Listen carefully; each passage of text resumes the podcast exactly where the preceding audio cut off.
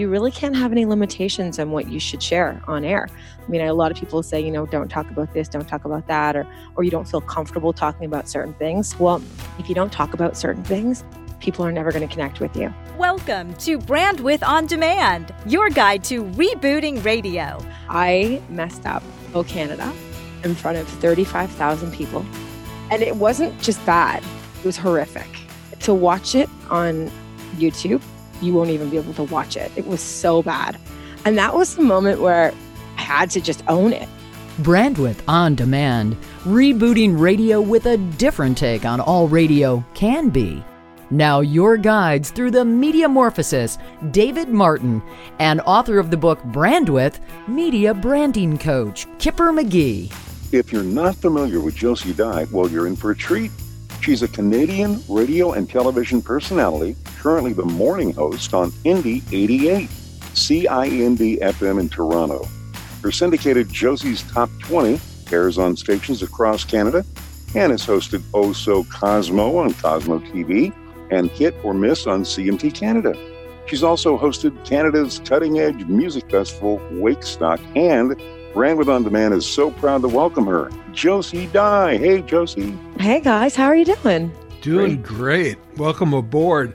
Now, you've had big hits on both radio and TV, so I'm not going to ask you which one you like better, but I am going to ask what are some of the big differences between those two? Well, I think they're completely different beasts. Some people say if you can do radio, you can do TV. That's not entirely true you have to look comfortable on TV. And people forget that is a huge skill. Mm-hmm. When I mm-hmm. first did television, I forgot about that. You know, where do you put your hands? How do you move? How do you talk to the camera? Yeah, obviously, as broadcasters on the format of radio, most of us can speak, right? But then you have to put it into a different medium. And that's a whole nother issue. And they say it's 10% what you say and then 90% what you look like. And I think that's true, but it's almost true for yourself because if you feel uncomfortable on the camera, then you act uncomfortable. So it's not necessarily the listener who's watching you, who's completely examining everything about you, which I'm sure they're doing to a percent, but it's mostly you feeling really comfortable in front of that television. And then also, of course, it depends on the show. You know, I've done shows where it's a lot like radio. It's a lot like, you know, a round table where there are five people discussing topics where you would do that on the radio as well. And I find those completely refreshing. And then I've done shows where you have teleprompters and you have to act natural. And I always say, don't act on radio, uh, but on television, you're forced to. Mm-hmm. So it's a completely different skill where you have to practice acting natural. And that's a really, really, really hard thing to do because none of us, well, I mean, some people are, but I don't think very many of us are actual actors or actresses as hosts. So yeah, I think it's, uh, it's completely two different things. You need different skill set for television. You need a different skill set for radio. And if you're able to do both, all the power to you. Mm-hmm. Well, thinking about your hit radio show on Indie 88, can you tell us the concept and the casting? Basically, who does what during the broadcast? Sure. So it's called the Josie Dye Show. So it's it's named after me, but we are a team. And even though my name's on the show, it's uh, it's very much all three of us. So I think the concept has changed so much over the last three years when it comes to actually who's in charge and what I think all of us have a say. But as for structural elements and going on or what isn't going on air, I kind of am the one who who leads that. But for prep, what we do is we have a Google Doc, and what we do is, you know, we're always adding to it. Always, the three of us. It doesn't matter, you know, who's in charge of the show or who isn't. The three of us are always adding to it. And then in the morning, just before the show, that's when I kind of decide what goes on and what doesn't go on. And between the three of us, we all have our skills and we all have our weaknesses and our attributes. And what I love about the three of us is that we know our weaknesses. So I know I can't be everything as the host of the show. I'm not always going to have those one liners that my co host will. So I never like to plan anything. Sometimes I'll, sometimes, and it's so rare, sometimes we will practice. Very mm. rare, very rare. Rehearsal. Um, there's like occasions. So, as an example, uh, this is a, a, really sad example, but a coworker of ours passed away a couple weeks ago, and we did a charity, sort of like a telethon all day for him to raise money in in a charity that something that he loved. And then we had to get to the very end, like the very last break, And we're like, what are we going to do? This is it. Like, this is the, we reached our goal. We, you know, we raised this much money. So we did rehearse it. Like that was one of those moments where we're like, okay, I'm going to go first. Then you're going to go. Then you're going to talk about this. Then we're going to end with a clip and then we're going to come back to me. So stuff like that, like I'm, I'm there, I'm writing it out, I'm figuring out structurally how it's going to go. But for the most part, we you know, we know our roles, we know our the roles really well, and we try to have a lot of fun and we don't rehearse anything and we never act. That's our big thing. We never act. Mm. And uh, with that, all three of us are, are a team and we're great at being a team. Yeah, well, you can sure hear that just coming through the speakers. But I'm also seeing a robust online presence, both for your brand personally, the show, and the station overall. So the question is, who handles all of that? And what criteria do you use when you determine which content goes onto what platform or not? So I handle my own brand. We have a digital department for the radio station, and they do, of course, indie, uh, except for when it comes to our show, and we do our own show. So we have Carlin in the group who's in his 20s.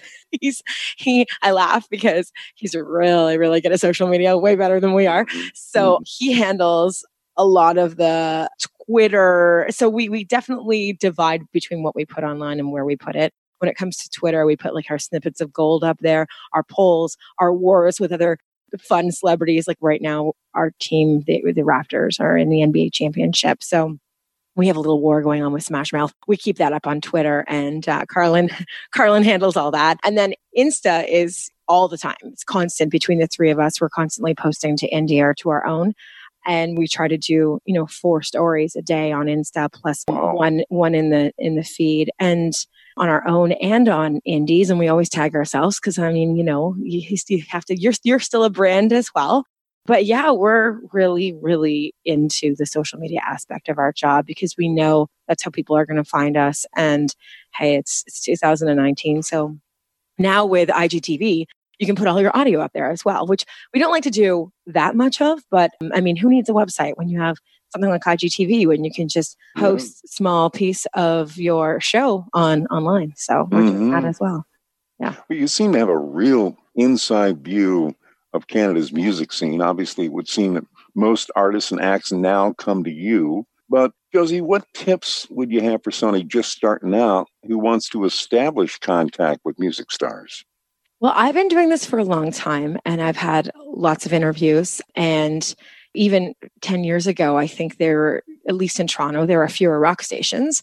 So I've managed to establish personal connections with a lot of the musicians to the point where, and I, I think labels would hate me for this, but to the point where if I need someone ASAP, I'll just contact them on their phone and then the label will get angry after, you know, because you're supposed to go through the right channels. But I, I don't know. I mean, I try to, it's a hard question because I think that's also comes, that comes with time in, right? I mean, I've been doing it for so long that I've just, I've just formed relationships with some of these artists, either by going to shows or interviewing them or just mutual friends. Canada is very different from America, where, you know, Canada is vast and it's huge, but Toronto is the hub. And if anybody needs anything, they're in Toronto. So I have that advantage over a lot of people who are living in Newfoundland or Halifax or, or mm-hmm. wherever. And to be fair to you, you probably developed a reputation among the musicians, right? I mean, word gets out about you.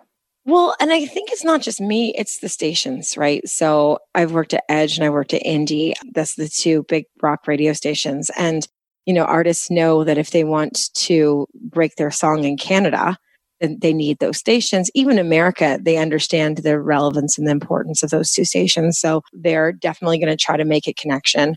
And yeah, I mean, I just think reach out.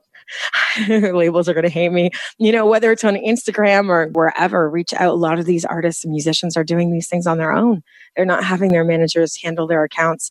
So mm-hmm. if you want to make it, you know, hey, I would love it if you could come on for two minutes and do this. There you go. And if Why that not? works, yeah, then it's awesome.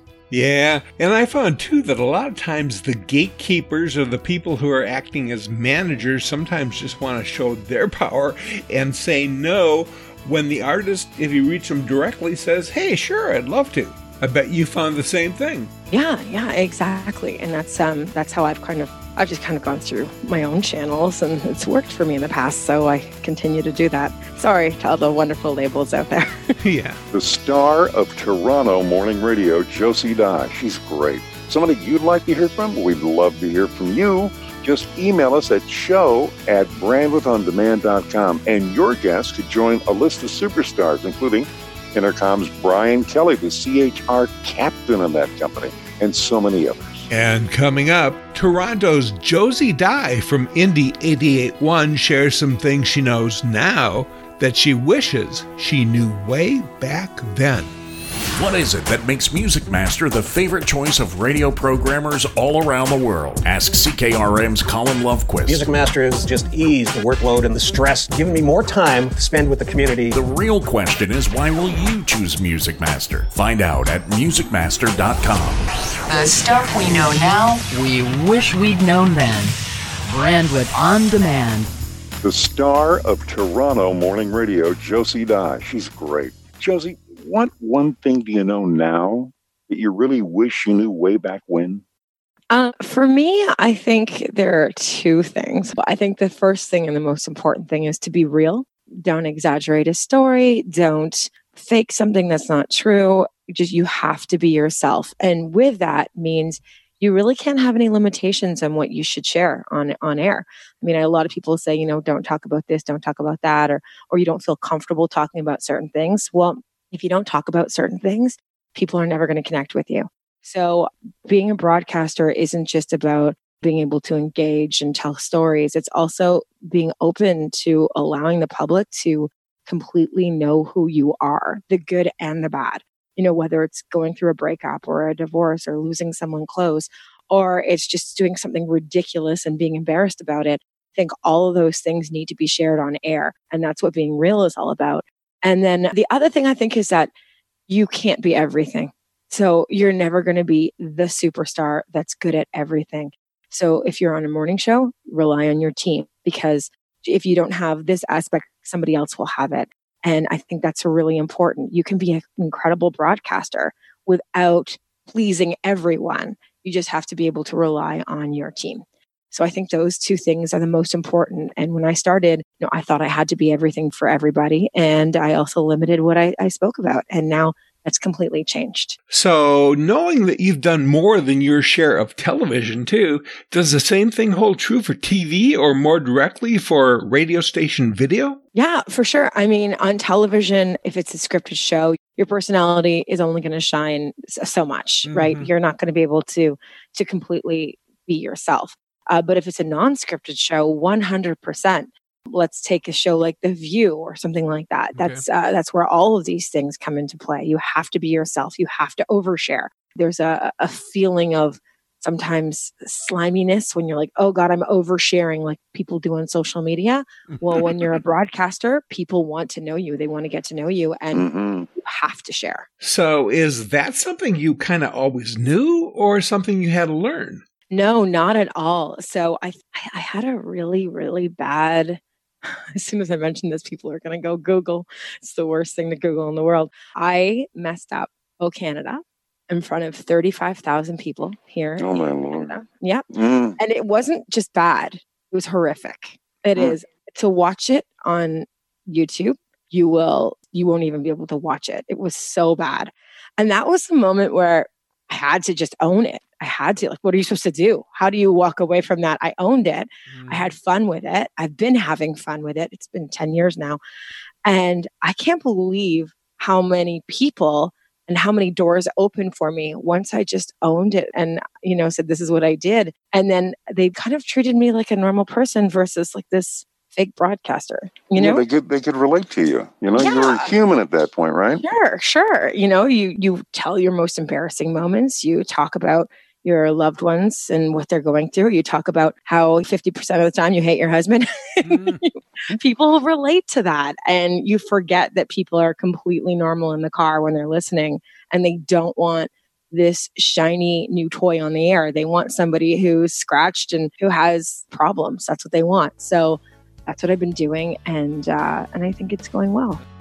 Our thanks to the amazing Josie Dye. We can learn a lot from this Canadian multimedia superstar. And now, You can see how she does it in the show notes at brandwidthondemand.com. As always, special thanks to executive producer Cindy Huber. And next time, we get some inside thoughts from someone who spent his entire life inside radio. Managing costs, that's extremely important, but there has to be a knowledge and understanding of how do you manage those costs without hurting your product and damaging the reason people want to market or advertise with you to begin with. Yep. Let's face it, if you turn off the power, you save a lot of money. right. Media thought leader extraordinaire, Mike McVay. That's a wrap, Kipper. We're going to talk about your path, the one that you need to be on and the one you're on now. You'll find it in the show notes, one minute martinizing, at brandwidthondemand.com. I'm Dave Martin. And I'm Kipper McGee. May all your brand width be wide. And in the end, the profits you take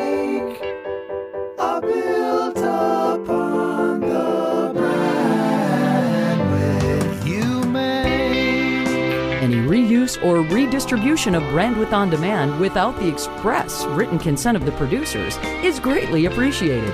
Brandwidth On Demand. Not your average quarter hour. Dave Martin and Kipper McGee. Brandwidth On Demand.